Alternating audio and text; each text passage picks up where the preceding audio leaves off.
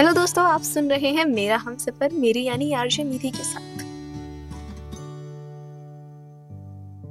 लाडली की कविता ने वहां पर सुन रहे सभी लोगों को निशब्द कर दिया था।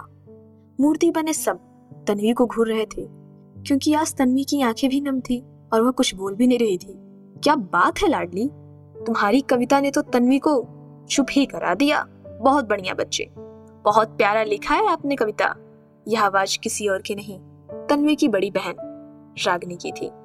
तन्वी जब कविता पढ़ना शुरू की थी तभी रागिनी वहां पर आ गई थी और उसने भी पूरी कविता को सुनी थी।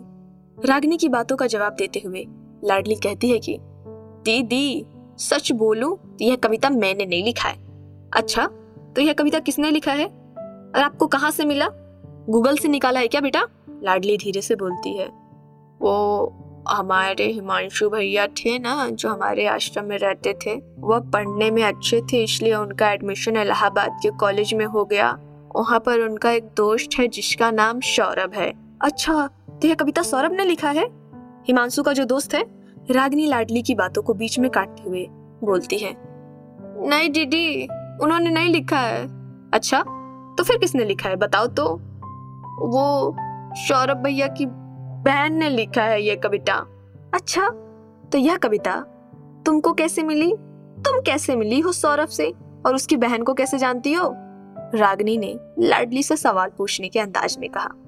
नहीं दीदी, वो हिमांशु भैया से बात हो रहा था तो उन्होंने मुझसे कहा था लाडली तुमको एक कविता सुनाओ, बहुत ही प्यारी है। तो जब मैंने हाँ बोला तो हिमांशु भैया ने मुझे कविता सुनाया और मुझे कविता इतना अच्छा लगा, इतना अच्छा लगा कि मैंने उनसे मांग लिया और मैंने झूठ बोल दिया कि कविता मैंने लिखा है, पर मैंने नहीं लिखा है ये कविता। ये कविता मुझे हिमांशु भैया से मिला। जब मैंने उनसे पूछा ये कविता आपने लिखा है तो हिमांशु भैया ने कहा कि नहीं, मेरे दोस्त की बहन ने लिखा है। अच्छा, तो ये कविता सौरभ की बहन ने लिखा है।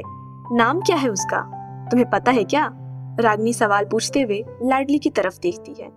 नहीं दीदी, नाम तो नहीं बताया हिमांशु भैया ने, पर कविता बहुत प्यारी है और मैंने नाम पूछना भी भूल गई उनसे कि नाम क्या है लिखने वाले का।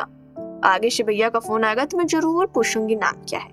हिमांशु भैया का कॉल आया तो उनको कहना जरूर कि हम उन्हें बहुत याद करते हैं और भगवान करें कि उनकी सारी मनोकामना पूर्ण हो और वह अपने लक्ष्य की प्राप्ति जल्द से जल्द करें। ठीक है दीदी, मैं हिमांशु भैया का कॉल आएगा तो जरूर बताऊंगी कि रागिनी तुम्हें बहुत याद करती है। लाडली, तुम्हें झूठ तो बिल्कुल नहीं बोलना चाहिए था। यह तन्वी की आवाज थी। आगे क्या होगा? क्या लाडली के झूठ बोलने से तन्वी नाराज हो जाएगी? क्या तन्वी लाडली को कोई सजा सुनाएगी? क्या होगा आगे, जानने के लिए सुनते रहें मेरा हमसफर, आपकी आरजे निधि के साथ। ऑडियो पिटारा सुनना जरूरी है।